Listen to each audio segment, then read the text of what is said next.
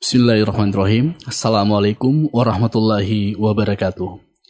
Innal hamdalillah nasta'inuhu wa nastaghfiruhu wa na'udzubillahi min syururi anfusina wa sayyiati a'malina may yahdihillahu fala mudhillalah wa may yudlil fala hadiyalah. Asyhadu an la ilaha illallah wahdahu la syarikalah wa asyhadu anna Muhammadan abduhu wa rasuluhu amma ba'd. Dari Gedung Markas Dakwah Bajirupa nomor 8, lantai 2, 88,2 FM An-Nasiha Sakinah dengan Sunnah. Senantiasa menemani Anda dengan murotal pilihan yang dikhatamkan selama kurang dari sepekan. Jadi Anda bisa murojaah hafalan Anda dengan mendengarkan siaran kami. Stay tune with us all day long. Dan di hari ini Rabu 13 Ramadan 1441 Hijriah atau tanggal 6 Mei 2020, saya bersama kru yang bertugas siap menemani Anda melewati waktu-waktu menjelang berbuka puasa. Pendengar, kita masih dalam suasana PSBB atau pembatasan sosial berskala besar. Ini adalah pembatasan kegiatan yang melibatkan publik seperti perkantoran, instansi sekolah, toko, dan transportasi umum, bahkan tempat ibadah. Itu diliburkan. Ini untuk menekan laju penularan dan penyebaran virus COVID-19 jadi PSBB sudah pada tahu dong ya dan saya yakin sekali Anda juga di luar sana menerapkannya karena di sepanjang jalan ada satu kata yaitu sepi dan insya Allah kita semua turut mendukung program pemerintah ini. Baik pendengar 88,2 FM Anasia dari Anasia Sakinah dengan Sunnah dari studio saya ingin menyapa Anda yang ada di Makassar dan sekitarnya. Juga pendengar 675 AM Siar Tauhid Jabodetabek pendengar 107,5 FM Radio Al-Madinah Solo. Juga Anda yang mengikuti kami via streaming di Zulkarnain Muhammad Sunusi, juga di radio.andesnasia.com slash live di mana pun Anda berada. Inilah konsultasi agama spesial Ramadan, Rumahku Bersinar di bulan Ramadan. Program ini diasuh langsung oleh guru kita Al-Ustaz Zulkarnain Muhammad Sunusi Hafizullah. Alhamdulillah, beliau sudah on air bersama kami. Assalamualaikum Ustaz. Assalamualaikum Baik pendengar, last but not least, pertanyaan Anda kami tunggu di 081144588882 yang ingin bertanya langsung dan pertanyaan tidak langsung via WhatsApp di 0811413636 saat sesi tanya jawab kami buka nanti insya Allah taala. Inilah konsultasi agama spesial Ramadan, rumahku bersinar di bulan suci Ramadan. Kepada Ustaz. Bismillahirrahmanirrahim. Alhamdulillahirrabbilalamin. والصلاة والسلام على المبعوث رحمة للعالمين نبينا محمد وعلى آله وصحبه ومن تبعهم بإحسان إلى يوم الدين أما بعد kaum muslimin dan muslimat, para pendengar dimanapun anda berada, Assalamualaikum warahmatullahi wabarakatuh. Di kesempatan ini, insya Allah kita akan mengkaji ayat yang ke-30 dari surah Al-Furqan. Surah yang ke-25 dari Al-Quran. Masih di dalam tema keagungan Al-Quran dan bagaimana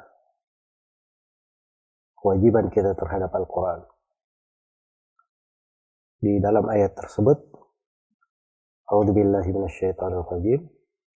Wa qala ar-rasulu Ya Rabbi inna qawmi ittakhadu hadha al-Qur'ana mahjura berkata Rasul Nabi Muhammad SAW di hari kejadian tiga ayat ini turun Wahai Rabbku sesungguhnya kaumku menjadikan Al-Quran ini yaitu orang-orang kafir Quraisy mereka menjadikan Al-Quran ini sebagai mahjura sebagai hal yang ditinggalkan, diacuhkan ini namanya menghajar. Kalau misalnya seorang dikatakan berhijrah, itu dia pindah dari satu tempat ke tempat yang lain. Atau dia menghajar. Ketemu dengan orang, ketemu dengan keluarganya, tidak dia bicarai, tidak dia salami. Iya. Jadi di posisi Rasulullah mengadukan orang-orang kafir Quraisy yang mereka ini menjadikan Al-Quran sebagai mahjura. Maka di ayat setelahnya Allah menghibur Nabi kan. وكذلك جعلنا لكل نبي عدوا من المجرمين وكفى بربك هاديا ونصيرا dan demikianlah kami memang seperti itu telah kami jadikan pada tiap-tiap nabi ada musuhnya dari orang-orang yang bergelimang dosa dan cukup Rob engkau sebagai pemberi petunjuk dan penolong Maka ayat ini peringatan untuk kita semua. Jangan sampai melekat pada kita sifat menghajar Al-Quran. Memboikot Al-Quran. Mengacuhkan. Tidak bersahabat dengannya. Atau ada bermasalah dengan Al-Quran. Karena orang-orang yang bermasalah dengan Al-Quran jarang membacanya, bahkan mungkin tidak mengenalnya, tidak pernah bersamanya, maka ini adalah hal yang mengkhawatirkan dan membahayakan. Ini diadukan oleh Nabi kepada Rabbnya. Wakala Rasul berkata Rasul yaitu Nabi Muhammad sallallahu alaihi wasallam Ya Rabbi, wahai Rabbku, inna qaumi ittakhadu hadal Qur'ana mahjura. Sungguhnya kaumku menjadikan Al-Quran ini sebagai hal yang dihajar. Menghajar Al-Quran disebutkan oleh Ibn Al-Qayyim rahimahullahu ta'ala ada lima bentuk. Dan ini di antara bentuk-bentuknya. Ada pembahasan-pembahasan lebih luas terkait dengan hal ini. Cuma apa yang disebut oleh Ibn Al-Qayyim rahimahullah, kalimat yang ringkas bisa menjadi pedoman dan pegangan untuk kita semua. Kata beliau, orang yang menghajar Al-Quran, meninggalkan Al-Quran, mengacuhkan Al-Quran, itu ada lima golongan atau ada lima bentuk. Yang pertama, hajar samaihi wal imani bihi wal isgha'i ilaihi dia menghajar meninggalkan mendengarnya, meninggalkan keimanan terhadapnya, dan meninggalkan condong dan memperhatikannya. Iya. Jadi ini hati-hati kalau dia sendiri dalam kehidupannya, jarang dia mendengarnya, jarang dia memperhatikannya kalau ada yang membacanya dia tidak pedulikan. Ini termasuk hal yang tidak layak di dalam kehidupan seorang muslim dan muslimah. Terhadap Nabi Muhammad SAW saja, yang Al-Quran diturunkan kepada beliau, Nabi Muhammad juga senang mendengarkan ayat-ayat Al-Quran itu melalui mulut para sahabatnya. Karena itu beliau pernah minta kepada Ubay bin Ka'ab dibacakan sebagian surah minta kepada Abdullah bin Mas'ud ini semuanya menunjukkan sunnah dan anjuran di dalam hal ini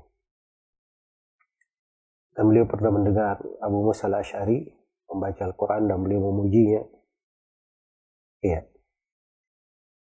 Itu yang berjalan pada khairul khalq manusia yang terbaik yang Al-Quran turun kepada beliau. Dan bersama dengan itu beliau juga mendengarkannya memperhatikannya mengimaninya. Dan mengimani Al-Quran ini adalah pokok yang hendaknya dipegang dia imani pada segala yang dia kabarkan pada segala yang dia beritakan karena di masa sekarang ini, kadang ada sebagian manusia, dia menganggap apa-apa yang katanya telah dibuktikan, ya, dibuktikan tanda petik ya, secara teknologi dan seterusnya itu benar dan menyelisih Al-Quran diambil hal tersebut. Itu adalah hal yang mustahil. Tidak ada sesuatu yang dikabarkan oleh Al-Quran dan itu tidak terjadi. Bahkan Al-Quran itu mengabarkan hal-hal yang terbukti setelah beberapa kurun generasi. Nabi Muhammad itu Sallallahu Alaihi Wasallam beliau berada di daerah yang tidak mengenal lautan dan sungai-sungai. Tapi bersamaan dengan itu beliau bercerita, menyampaikan ayat-ayat tentang lautan, tentang sungai-sungai, bahkan tentang lautan yang beliau kabarkan, pertemuan dua laut, kemudian apa yang ada di dalamnya, kemudian bagaimana kegelapan di atas kegelapan dan seterusnya. Itu semuanya ada di dalam Al-Quran dan terbukti di masa sekarang dengan perkembangan teknologi didapati seperti apa yang dikabarkan di dalam Al-Quran Al-Karim. Itu sedikit dari banyaknya keagungan dan kebesaran Al-Quran ini yang tidak meninggalkan setitik keraguan pun bagi seorang mukmin di dalam mengimaninya. Kemudian yang kedua dari bentuk menghajar meninggalkan Al-Quran adalah hajrul amal bihi. Tidak beramal dengannya. Wal ukufi inda halalih wa harami. Tidak berhenti pada apa yang dihalalkan dan diharamkan. Wa in qara'ahu wa amana bih. Walaupun dia sudah membaca dan beriman dengannya, tapi kalau dia tidak amalkan, ada hal yang dihalalkan, dia tidak ikuti. Ada hal yang diharamkan, dia tidak berhenti di situ dia tidak perhatikan. Nah, ini namanya dia meninggalkan Al-Quran, menghajarnya, mengacuhkannya. Iya. Al-Quran itu apa yang telah jelas dari kandungannya ditunjukkan, diterangkan di dalam Al-Quran, maka kita menerimanya, mengamalkannya. Kemudian yang ketiga, wahajaru tahkimihi wa tahakumi ilaihi ya, menghajar tidak bertahkim dengannya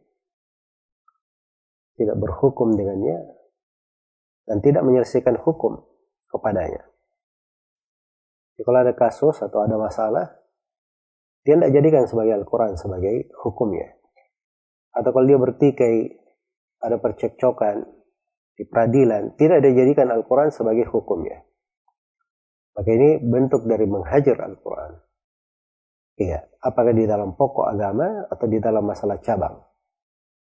Di dalam masalah cabang. Kemudian yang keempat dari jenis menghajar adalah hajru tadabburihi wa tafahumihi wa ma'rifati ma arada al-mutakallimi bihi minhu. Dia meninggalkan tadabbur, memahaminya dan mengetahui apa yang dimaksudkan oleh Allah Subhanahu wa taala dalam firman-Nya. Jadi kalau dia sekedar membaca saja, tidak dia perhatikan maknanya, kandungannya, tidak berusaha dia pahami, maka itu tidak cukup. Betul membaca Al-Quran ada keutamannya, ada kebaikannya. Tetapi Al-Quran itu dasarnya diturunkan untuk ditadaburi. Kitabun anzalnahu ilaika mubarak liyadabbaru ayatih Ia adalah kitab yang diturunkan kepada engkau Nabi Muhammad penuh dengan berkah supaya mereka tadabbur terhadap ayat-ayatnya. Allah firman afala yatadabbaruna al-Qur'an walau kana min indi ghairillahi lawajadu fihi ikhtilafan katsira. Tidakkah mereka tadabbur terhadap Al-Quran? Andai kata datangnya dari selain Allah, mereka akan temukan di dalamnya perselisihan yang sangat banyak. Allah Subhanahu wa taala mengingatkan orang yang tidak tadabbur afala yatadabbarun al-Qur'an am ala qulubin aqfaluha Tidakkah mereka tadabbur terhadap Al-Qur'an atau memang hati-hati itu sudah tergembok, sudah terkunci? Ya nasallallahu alaihi Maka supaya seorang itu tidak menghajar Al-Quran dalam bentuk ini, ya dia hendaknya mempelajari ilmu tafsir. Dia senang menghadiri kajian-kajian seputar tafsir Al-Quran. Tetapi diambil dari orang-orang yang berilmu. Orang-orang yang lurus jalannya. Ya, karena di masa sekarang ini ada orang-orang yang sekolah di perguruan-perguruan tinggi, bisa baca kitab-kitab Arab, baca di buku-buku tafsir, tapi dia menafsirkan Al-Quran dengan pendapatnya sendiri menafsirkan Al-Quran bukan dari sumber yang benar. Makanya keluar berbagai pemahaman-pemahaman yang menyesatkan manusia waliyahzubillah. Maka diambil Al-Quran itu dari seorang guru yang bagus. Ya. Yang kelihatan perhatiannya terhadap Al-Quran, pengamalannya terhadap Al-Quran, dan keilmuannya terhadap Al-Quran. Kemudian yang kelima dari bentuk meninggalkan, mengacuhkan Al-Quran adalah hajru al-istishfa'i wa tadawi bihi fi jami' amradil qulubi wa adwa'iha. Dia meninggalkan mengambil penyembuhan dan berobat dengan Al-Quran pada segala penyakit-penyakit hati. Al-Quran ini adalah penyembuh. Bagaimana yang pernah kita kaji, di beberapa di sebagian sisi pertemuan kita di ayat surah Yunus dan saya terangkan juga ayat di surah Al-Isra ayat di surah Fussilat dan menunjukkan bahwa Al-Quran itu adalah penyembuh iya maka seorang apabila tidak menjadikan Al-Quran sebagai penyembuhnya khususnya pada penyakit-penyakit yang terkait dengan hatinya maka itu bagian dari meninggalkan Al-Quran Iya. Ini banyak kita temukan di masa sekarang ini. Orang-orang merasa dirinya gelisah, tidak tenang, kemudian dia merasa gunda gulana, ya galau. Ke mana dia lari? Bukan pergi membaca Al-Quran, tadabur terhadap Al-Quran. Mengobati hal tersebut terhadap Al-Quran. Tapi dia masuk ke dalam hal-hal yang diharamkan. Masuk ke dalam media-media curhat, masuk ke dalam gosip, bahkan kadang ada yang masuk ke dalam hal-hal yang diharamkan, waliyadzubillah. Yang jelas, pengharamannya dalam syariat seperti mendatangi dukun, orang-orang yang menebak yang gaib, dan sebagainya. Ini semuanya adalah hal yang berbahaya. Jangan sampai di bulan Ramadan yang penuh dengan kebaikan ini, dan kita berada di dalamnya, diiringi dengan berbagai kemudahan, rahmat, dan karunia dari Allah Subhanahu wa taala. Jangan sampai kita di bulan Ramadan hanya mengenal siang harinya dengan tidur, malam harinya dengan begadang, kemudian menghabiskan semua waktu hanya dengan uh, melakukan hal-hal yang tidak ada kaitannya dengan ketaatan dan ibadah, menjauhkannya dari Al-Quran, apa yang dicintai oleh Allah Subhanahu wa taala. Semoga Allah Subhanahu wa taala selalu memelihara kita semua di atas agama ini dan memudahkan kita bersahabat dengan Al-Quran, memudahkan kita semua untuk selalu membaca Al-Quran, tadabbur, memperhatikannya, mencintainya di dalam kehidupan ini. Dan semoga Allah subhanahu wa ta'ala memalingkan kita semua dari segala kejelekan, dari segala penyakit. Innahu waliyudhalika wal qadiru alaih, wallahu ta'ala alam. Baik, Pendengar 88,2 FM Anasihah Sakinah dengan Sunda yang berada di Makassar dan sekitarnya, juga pendengar radio Syiar Tauhid 675 AM Jabodetabek, pendengar radio Al-Madinah Solo 107,5 FM, di mana pun Anda berada mengikuti siaran kami via streaming di Zulkarnain Muhammad Sunusi, juga di radio.andesnasia.com slash live. Baik, pendengar, Silahkan hubungi kami sekarang di 081144588882 untuk yang ingin live atau yang ingin mengirim pertanyaan via WhatsApp di 0811413636 saat dan saatnya sesi tanya jawab kami buka. Untuk pertanyaan yang pertama kami ambil dari SMS yang masuk atau telepon yang berdiri, Ustaz. Silahkan. Baik. Assalamualaikum. Waalaikumsalam. Ya, dari siapa Pak? Uh, dari Abdillah Makassar. Baik, silahkan Pak.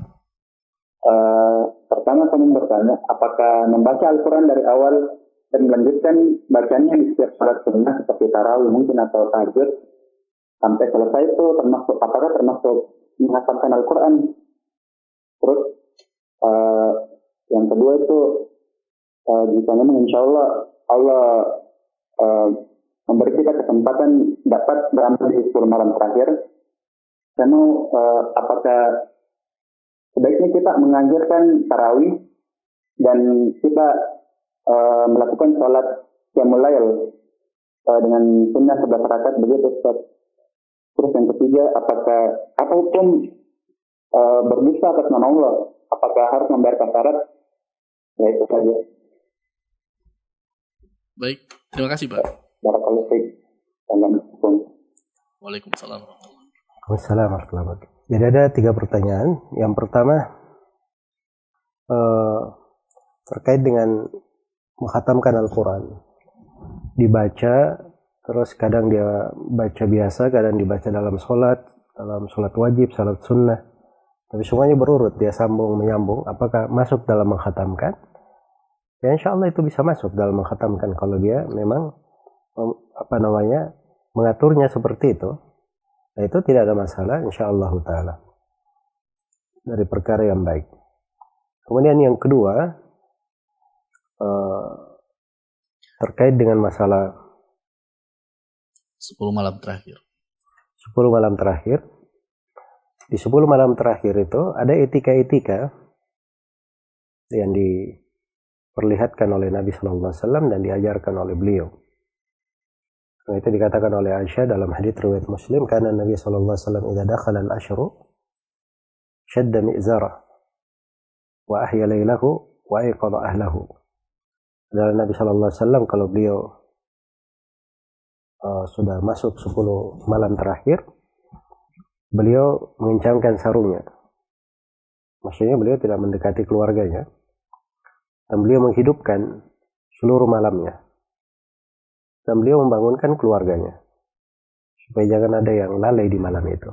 Jadi ini ada dua hal yang penting. Pertama, menghidupkan seluruh malam menghidupkan seluruh malam itu boleh dengan amalan apa saja.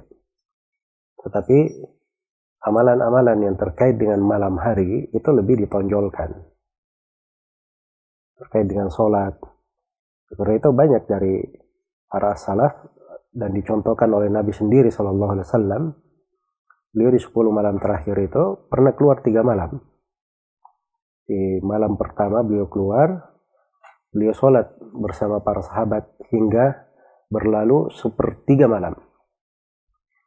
Kemudian di malam yang lainnya beliau keluar, beliau sholat bersama para sahabat hingga berlalu seperdua malam. Kemudian di malam yang lainnya, ya meludak manusia, banyak yang datang. Nabi Shallallahu Alaihi Wasallam sholat mengimami para sahabat hingga para sahabat berkata, ini kita akan ketinggalan makan sahur. Ya bayangkan dari Aisyah sampai ketinggalan makan sahur. Ya, memang malam 10 malam terakhir itu punya khususan dengan Qiyamul Lail. Ya. Demikian pula membaca Al-Quran. Demikian pula berdoa, berzikir, beristighfar di akhir malam, di waktu sahur. Ya. Maka dia hidupkan seluruh malamnya dengan hal yang paling baiknya. Dengan hal yang paling baiknya. Jadi kalau dia memanage waktunya bagus, itu bisa dia kerjakan. Di waktu maghrib misalnya, dia undang orang untuk diberi manusia buka puasa supaya dia ada amalan ketaatan di situ. Setelah itu dia hidupkan malamnya dengan ibadah, ada waktu kosong, dia sudah baca Al-Quran di dalamnya. Dan kita membaca Al-Quran bisa membaca sendiri. Dan bisa membacanya di dalam sholat. Bagi sholat sunnah. Ambil mushaf, dia baca. Itu sudah dia dapat berbagai hal yang besar di dalam sholat itu.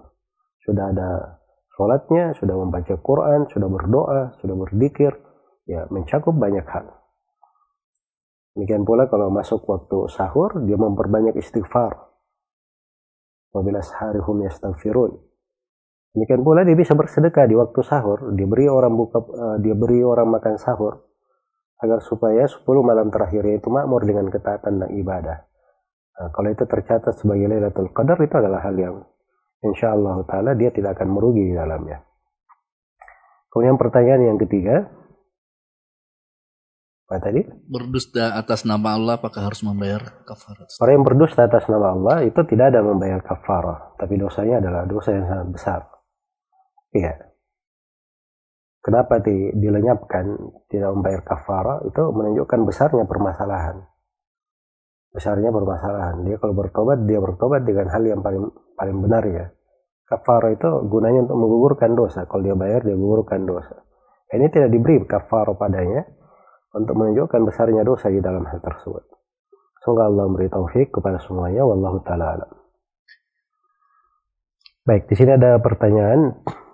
Kami seorang PNS dengan gaji bulanan. Ramadan lalu saldo tabungan mencapai nisab. Yang kami ingin tanyakan bagaimana dengan gaji yang kami terima di antaranya Ramadan tahun lalu dan Ramadan tahun ini. Apakah cara menghitung dasar dasar zakat mal dari saldo tabungan Ramadan kami tahun ini? Karena di dalam saldo tabungan kami Ramadan ini ada yang berasal dari gaji-gaji yang keberadaannya belum mencapai haul. Baik, jadi ini jelas ya sumbernya berasal dari harta baru, harta yang baru masuk. Jadi kalau harta yang baru masuk itu memang dari sudut hukum itu tidak ada zakatnya. Dari sudut hukum tidak ada zakatnya. Kalau dia belum mencapai satu tahun.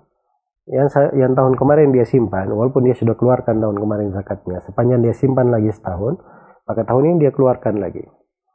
Tapi seorang mukmin itu dia berbuat untuk dirinya apa yang paling baik. Ya walaupun misalnya di saldo tahun ini ada belum mencapai haul dia hitung saja mencapai haul semuanya. Kemudian dia keluarkan zakatnya sekaligus.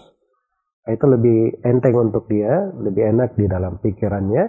Kemudian juga lebih besar untuk pahala dan kebaikannya. Semoga Allah memberi taufik kepada semuanya. Pertanyaan lain semisal dengannya, jika tahun lalu saya memiliki dana misal 200 juta dan melebihi nisab, kemudian tahun ini dananya berkembang menjadi 300 juta. Apakah zakat mahal dihitung dari 200 juta atau saldo akhir 300 juta? Jadi ini ada pertambahan. Jadi kalau ada saldonya 200 juta, kemudian berkembang jadi 300 juta, 100 juta yang merupakan perkembangan ini, kalau perkembangannya berasal dari 200 juta, maka dia masuk di hitungan 200 juta. Dizakati 300 juta semuanya. Jadi ada 200 juta, 100 juta, 100 juta ikut kepada 200 juta. Ini kalau memang yang 100 juta adalah hasil perkembangan dari 200 juta tersebut. Iya. Sebagaimana kalau hewan ternak, seorang punya hewan ternak misalnya uh, tahun ini, tahun kemarin 80 ekor. Terus 80 ekor ini uh, beranak lagi. Ya, dia apa namanya atau tahun kemarin misalnya uh, dia punya 120 ekor. Kemudian dari 120 ekor ini berkembang lagi menjadi 200 ekor. Maka sekarang tidak dihitung zakatnya pada 120 saja. Yang 80 yang baru lahir-lahir semua ini tahun ini itu semuanya dihitung kepada 120. Maka dikeluarkan zakat di jumlah 200 ekornya. Semoga Allah memberi taufik kepada semuanya. Wallahu taala. Baik, buat Anda yang ingin bertanya langsung diingetin lagi agar suara darinya dikecilin dan pertanyaan yang jelas, singkat dan padat yang harus di Baik, Ustaz, kami terima telepon lagi, Ustaz, atau lanjut? Baik. Assalamualaikum. Assalamualaikum. Waalaikumsalam warahmatullahi Ya, dari siapa, Pak? Hamba Allah dari Silakan. Bapak Ustaz, karena ada rencana ingin melamar orang kuat. Namun anak belum berbicara kepada orang tua. Karena khawatir orang tua akan menunda rencana tersebut dengan alasan sedang wabah corona. Mohon nasihatnya. Jazakallah khair. Warahmatullahi wabarakatuh. Suaranya kurang jelas Iya. Halo? Halo. Ya, uh, bisa diulang pertanyaannya, Pak? Halo. Ya, silakan diulang kembali pertanyaannya. Tadi kurang jelas. Apa Ustaz? Ya. Ana ada rencana ingin melamar seorang akhwat. Namun Ana belum berbicara kepada orang tua. Ana khawatir orang tua akan menunda rencana tersebut dengan alasan sedang wabah corona. Mohon nasihatnya Ustaz. Jazakallah khair.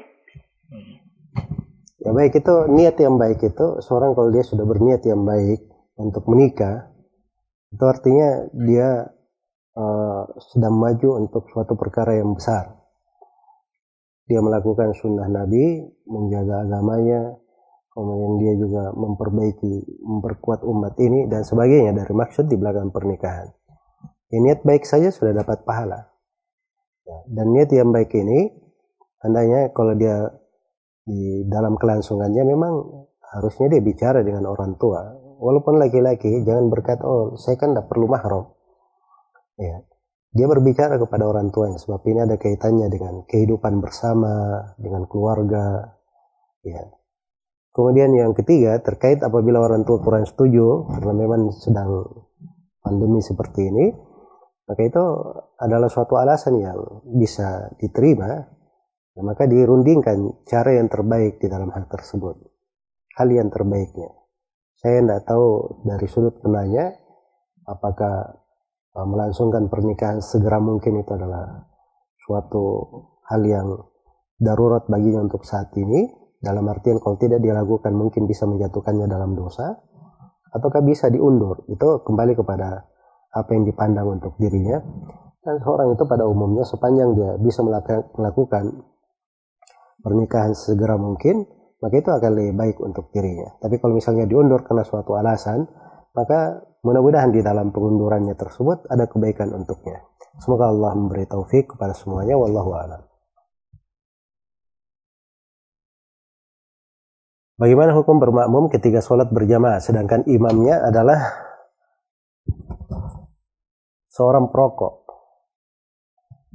Ya, kalau diukur pada setiap imam itu di masa sekarang misalnya, uh, jangan sampai dia ada suatu warna dari warna kefasikan, ya, melakukan dosa-dosa besar itu mungkin di banyak tempat sulit ditemukan. Karena banyak dari orang kadang dia punya kebaikan, tetap hatinya rajin ke masjid, cuma dia tidak bisa lepas dari dosa merokok ini. Ada sebagiannya lagi yang menyukur, me, me, apa namanya cukur jenggotnya dan sebagian yang isbal. Dan sebagian orang melakukan hal tersebut di atas dasar ketidaktahuan. Ada sebagian masyarakat kita yang merokok karena dianggapnya sebagian orang mengatakan itu hukumnya makruh. Ya, padahal dia nggak tahu bahwa merokok ini hukumnya adalah diharamkan. Ya, orang-orang yang merokok saja di tulisan rokoknya tertulis jangan sampai rokok ini membunuhmu. Yang membunuh itu bukan kadar dimakruhkan kalau dalam bahasa agama. Dalam Al-Quran Allah firman wala tulku biaidikum ila tahluka. Jangan kalian lemparkan diri kalian dalam kebinasaan. Allah firman wala taqtulu anfusakum innallaha kana bikum rahima Jangan kalian membunuh diri diri kalian, sungguhnya Allah maha merahmati kalian. Selain daripada itu orang yang merokok ini, kalau dia menghirup rokoknya, asapnya itu bukan membahayakan dia saja. Itu membahayakan orang-orang di sekitarnya, bahkan bisa membahayakan istrinya, anak-anaknya, keluarganya. Dan cukuplah di dalam hal itu ancaman di firman Allah, وَالَّذِينَ يُؤْدُونَ الْمُؤْمِنِينَ وَالْمُؤْمِنَاتِ بِغَيْرِ bighairi maktasabu faqad ihtamalu buhtanan ithman. Orang-orang yang mengganggu kaum mukminin dan mukminat tanpa dosa yang dia lakukan, maka sungguh dia telah mengandang dosa yang sangat besar. Mungkin pula kadang ada yang mencukur jenggot. Sebagian orang ada yang memberikan fatwa tidak ada masalah cukur jenggot. Ya padahal itu adalah hal yang menyelisihi hal yang menyelisihi apa yang difatwakan oleh mayoritas ulama dan dihukumi sebagai suatu dosa. Maka di dalam hal-hal yang seperti ini kalau dikencangkan, ya mungkin seorang tidak bisa sholat berjamaah karena banyak sulit dia dapatkan masjid untuk hal yang seperti itu. Maka yang seperti ini nggak ada masalah. Seorang sholat di belakang imam seperti itu, insya Allah sholatnya syah. Nabi Shallallahu Alaihi Wasallam di dalam sebuah hadis terkait dengan sebagian orang yang mengakhirkan sholat, beliau berkata, "Sallu fa in asabu falakum walahum wa in akhtau falakum alaihim." Sholatlah kalian bersama mereka. Kalau mereka benar sholatnya, pahalanya untuk kalian dan untuk mereka. Dan kalau mereka salah sholatnya, pahalanya untuk kalian, dosa ditanggung oleh mereka. Semoga Allah memberi taufik kepada semuanya. Wallahu ta'ala alam.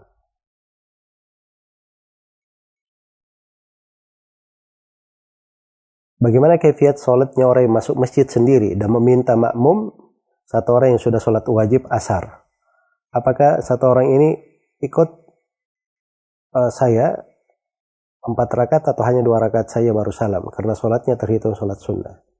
Enggak, kalau dia ikut kepadanya maka dia uh, sholatnya sholat uh, empat rakaat karena dia bermakmum kepada seorang imam di dalam sholat dan sholat itu ketika dia lakukan harus uh, lengkap empat rakaat.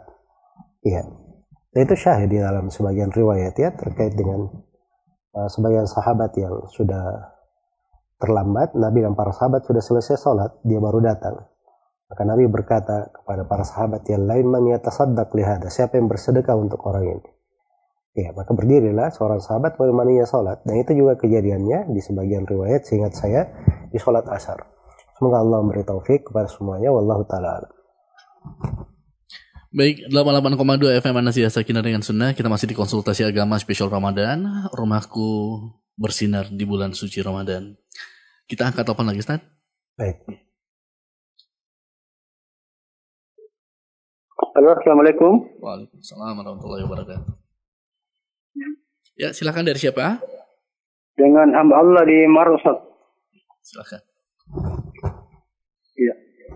Iya, ingin kami tanyakan ketika seseorang membaca Al-Quran, tapi dia hanya sekedar membaca saja, tanpa memahami dan mengerti artinya Ustaz, apakah dia juga itu mendapatkan pahala satu huruf dikali sepuluh kebaikan Ustaz?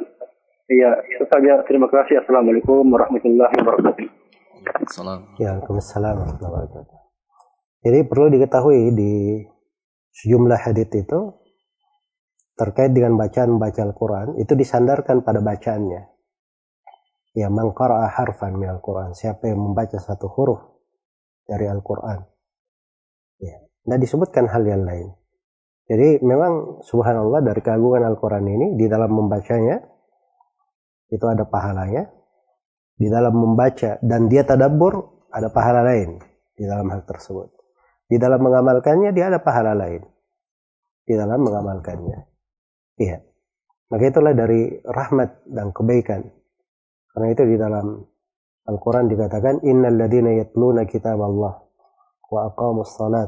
anfaqu mimma razaqnahum sirra wa alaniyah yarjuna tijaratan lan tabur yuwaffiyahum ujurahum wa yazidahum min fadlih innahu ghafurun syakur sungguhnya orang-orang yang mentilawah kitab Allah tilawah itu masuk di dalamnya tiga hal. Membaca dengan hurufnya saja, dan tilawah bisa bermana dia tadabur, dan tilawah bisa bermana diamalkan. Dia tilawah kitab Allah, kemudian dia menegakkan sholat, dia menginfakkan harta yang Allah berikan secara terang-terangan maupun rahasia, mereka ini mengharapkan perniagaan yang tidak pernah merugi. Jadi itu disebut perniagaan tidak pernah merugi. Saking banyaknya kebaikan di dalamnya supaya Allah sempurnakan untuk mereka pahala dan ditambah lagi dari keutamaan di sisi Allah. Sungguhnya Allah maha mengampuni dan Allah maha mensyukuri apa yang dilakukan oleh hamba. Semoga Allah memberi taufik kepada semuanya. Wallahu ta'ala.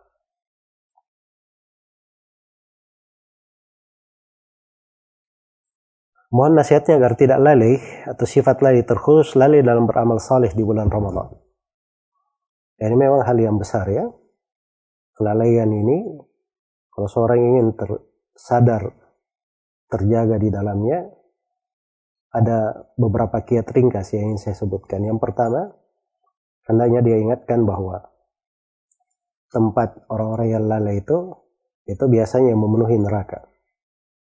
Karena itu dikatakan di dalam Al-Quran, وَلَقَدَ دَرَأْنَا لِجَهَنَّمَ كَثِيرًا مِنَ الْجِنِّ وَالْإِنسِ لَهُمْ قُلُوبٌ لَا يَفْقَهُونَ بِهَا وَلَهُمْ آذَانٌ لَا يَسْمَعُونَ بِهَا ولهم أعين لا يبصرون بها ولهم آذان لا يسمعون بها أولئك كالأنعام بل هم أضل أولئك هم الغافلون Sungguh kami telah penuhi neraka jahanam banyak dari jin dan manusia. Mereka punya hati tidak dipakai memahami, punya mata tidak dipakai melihat, punya telinga tidak dipakai mendengar. Ya, mereka ini seperti hewan-hewan ternak, bahkan lebih tersesat. Kemudian di akhirnya dikatakan mereka inilah orang-orang yang lalai. Mereka ini orang-orang yang lalai. Ya, ketika disebutkan uh, tentang apa namanya orang-orang yang di, ditutup hatinya ya ulaika alladziina Allahu ala qulubihim wa sam'ihim wa absarihim wa ulaika humul ghafilun mereka inilah orang-orang yang sudah ditutup uh, pendengarannya hatinya dan matanya dan mereka ini orang-orang yang lalai Ya, jadi kelalaian ini adalah hal yang berbahaya. Sifat itu sendiri berbahaya. Makanya harusnya dia ingat. Jangan dia mendekati hal tersebut. Kemudian yang kedua, seorang mukmin yang baik itu adalah orang yang banyak mengingat, cepat sadar. Iya. Penuh dengan semangat. Kemudian yang ketiga, yang hendaknya bisa menyadarkannya dari kelalaian, dia ingat bahwa kehidupannya ini amanah. Setiap saatnya dia akan dihisap di dalamnya. Kemudian yang keempat, dia ingat kira-kira bagaimana keberadaannya di sakaratul maut ketika ajal datang menjemput. Kemudian yang kelima, dia banyak mengingat keberadaannya di alam kubur.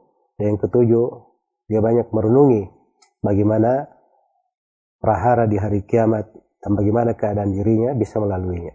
Dan itu semuanya adalah hal-hal yang insya Allah ta'ala bisa membuat seorang semakin ter termotivasi untuk bergerak, semakin cepat untuk sadar, dan menggunakan waktu dengan baik. Semoga Allah Subhanahu wa taala menjaga kita semua di atas agamanya, memelihara kita di atas ketaatan dan menjauhkan kita dari segala sifat kelalaian. Innahu waliyudzalik wal qadiru alaih. Baik, sekarang sudah 21 menit dari pukul 17. Waktu kita masih tersisa sedikit dan segera dimanfaatkan. Ada telepon yang masuk, Ustaz? Saya angkat ya. Ya. Halo. Halo. Iya. Assalamualaikum. Halo. Iya, dari siapa Ibu? Dari umumnya ya. Silakan. Oh, pertanyaan ini. Iya, silakan pertanyaannya. Eh, ini mengenai zakat mal atau zakat harta. Boleh nggak kita berikan sebagian ke pembangunan tempat tinggal santri di pesantren?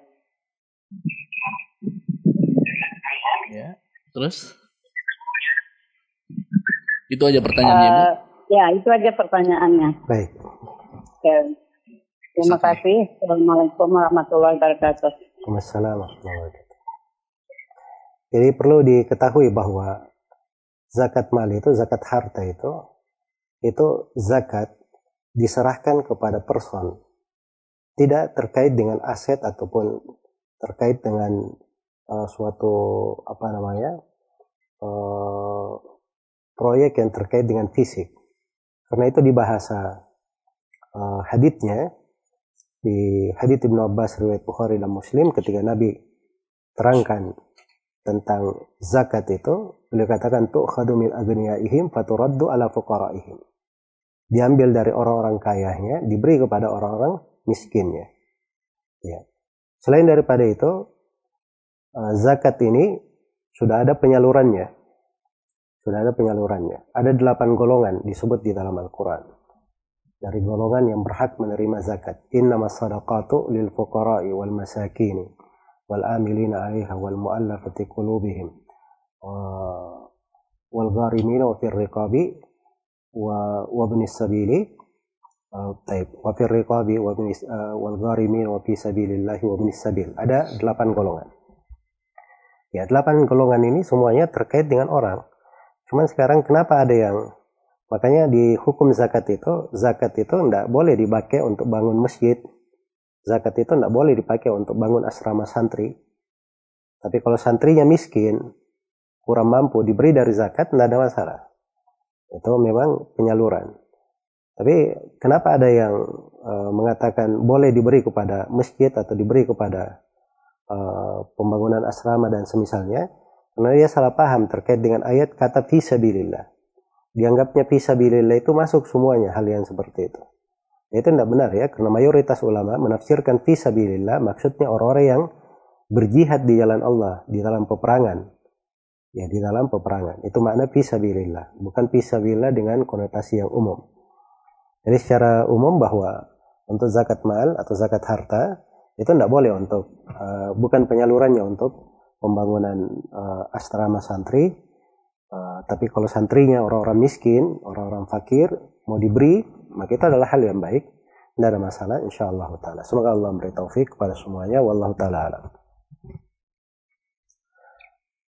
Baik, apakah muadzin juga membaca doa sesudah adzan? Ini kita perhatikan ya teks anjurannya membaca doa itu. Iya. Demikian pula di dalam menjawabnya. Jadi menjawab adzan itu ada di dalam hadits Abu Sa'id Al-Khudri riwayat Imam 7. Idza sami'tumun nida faqulu mithla ma muadzin. Kalau kalian mendengar adzan, maka ucapkan seperti apa yang diucapkan oleh si muadzin. Iya. Diucapkan seperti apa yang diucapkan oleh si muadzin. Maka yang menjawab lantunan adan itu bukan muadzinnya, dia tidak jawab dirinya sendiri, tapi orang yang mendengar. Ya terkait dengan doa, doa juga disebutkan itu terkait dengan orang yang mendengar adan. Jadi hadit-hadit yang terkait dengan doa itu, doa yang dibaca setelah mendengar adan, itu ditujukan kepada orang yang mendengar adan tersebut. Ya, orang yang mendengar adan tersebut, bukan kepada muadzinnya. Nah, itu yang lebih dekatnya di dalam pembahasan ini. Wallahu ta'ala Semoga Allah memberi taufik kepada semuanya. Baik, waktu kita tersisa sedikit lagi. Mungkin ada satu atau dua pertanyaan lagi, Ustaz.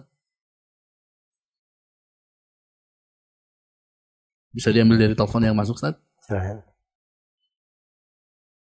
Assalamualaikum. Waalaikumsalam warahmatullahi wabarakatuh. Ya, dari siapa? Halo? Ali di di Jambi. Ya, Ali di Jambi, silakan. Uh, Assalamualaikum Ustaz. Waalaikumsalam warahmatullahi wabarakatuh. Uh, apa Ustaz mau bertanya uh, jika di jari kaki kita terlupa uh, lalu kita berwudu dan melaksanakan sholat wajib.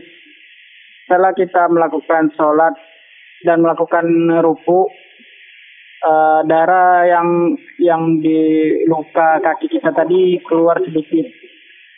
Apakah kita harus mengulang sholatnya? Dan apakah kita harus berwudu lagi Ustaz? Baik. Itu saja Ustaz. Jazakallah khairan Ustaz. Ya barakallah. Salam. Waalaikumsalam. Assalamualaikum Ustaz. Waalaikumsalam Jadi untuk uh, Bapak Habib di Jambi uh, perlu diketahui bahwa ada sejumlah atau ada beberapa sahabat yang pernah sholat dalam keadaan luka itu mengucur dari tubuhnya. Iya. Dan mereka tidak mengulangi sholatnya. Mereka tidak mengulangi sholatnya. Nah itu yang benar di dalam masalah ini. Bahwa darah yang keluar itu pada saat sholat mengucur itu tidak membatalkan sholat. Itu tidak membatalkan sholat dan tidak membahayakan sholat. Ya semoga Allah subhanahu wa ta'ala memberi taufik kepada semuanya. Wallahu ta'ala alam. Baik di sini ada yang menyebutkan perkataan dari Imam Malik mengenai serpihan siwak basah yang tertelan bisa apa apa benar bisa membatalkan puasa? Apa benar ucapan Imam Malik itu? Saya nggak tahu ya teks ucapan Imam Malik. Kemudian di kelanjutan pertanyaannya dikatakan lalu apakah boleh menggunakan siwak basah pada saat berpuasa? Kalau bersiwak, siwak basah maupun siwak kering dibolehkan pada saat berpuasa. Sepanjang dijaga jangan sampai ada sesuatu dari siwak yang masuk ke dalam tenggorokan. Itu yang dilarang. Jadi mungkin kalau ucapan Imam Malik ini benar ada, maka itu kaitannya kalau dia sengaja menelannya, sengaja menelannya. Tapi kalau dia bersiwak misalnya, dia bersihkan tidak sengaja menelannya, maka itu tidak membatalkan puasa. Karena pada dasarnya bersiwak itu di saat berpuasa itu dibolehkan oleh mayoritas ulama dan masuk di dalam keumuman hadith-hadith Nabi Sallallahu Alaihi Wasallam tentang anjuran bersiwak. Misalnya Nabi bersabda, laula nasyukka ala ummati la amartuhum bisiwak inda kulli salat. Andai kata tidak memberatkan umatku, aku perintah mereka untuk siwak, bersiwak setiap kali mau sholat. Ya, orang berpuasa ada sholat duhur, sholat asar. Itu sholat juga. Dan Nabi SAW juga bersabda, La amartuhum bisiwak inda kulli wudu. Andai kata tidak memberatkan umatku, aku perintah mereka untuk bersiwak setiap kali wudu. Nah, wudu ini bisa di mana saja. Di pagi hari, di siang hari, di tengah hari, di sore hari. Ya, dan Nabi memberi anjuran bersiwak setiap kali mau wudhu. Tidak dibedakan antara orang yang puasa dan tidak puasa. Baik ini mungkin akhir dari apa yang bisa dijawab untuk pertemuan kali ini. Semoga Allah memberi taufik kepada semuanya. Wallahu taala alam. Alhamdulillah wa barakallahu fikum. Demikian konsultasi agama spesial Ramadan kita untuk hari ini. 13 Ramadan 1441 Hijriah bertepatan dengan tanggal 6 Mei 2020. Kami mohon maaf yang sebesar-besarnya sekali lagi untuk pertanyaan-pertanyaan yang belum sempat dijawab. Ya syarallah, ke depannya semoga Allah Subhanahu wa taala memudahkan kita. Dan terima kasih juga buat Anda yang sudah mengikuti kami di 88,2 FM Radio An-Nasiha Sakinah dengan Sunnah, 675 AM Syiar Tauhid Jabodetabek dan 107,5 FM Al Madinah Solo. Juga Anda yang mengikuti kami via streaming di Zulkarnain Muhammad Sunusi dan juga di Radio An-Nasiha. Dan dalam suasana PSBB ini semoga kita tetap diberikan inayah dan taufik dari Allah Subhanahu wa taala Azza wa Jal dan bersabar serta memberikan kontribusi dan menaati pemerintah dalam menerapkan PSBB seperti mencegah terjadinya perkumpulan orang baik dalam jumlah kecil maupun dalam jumlah yang besar. Baik, demikian saya dan kru segera pamit. Subhanakallahumma wa bihamdik asyhadu an la ilaha illa anta ilaik. Assalamualaikum warahmatullahi wabarakatuh.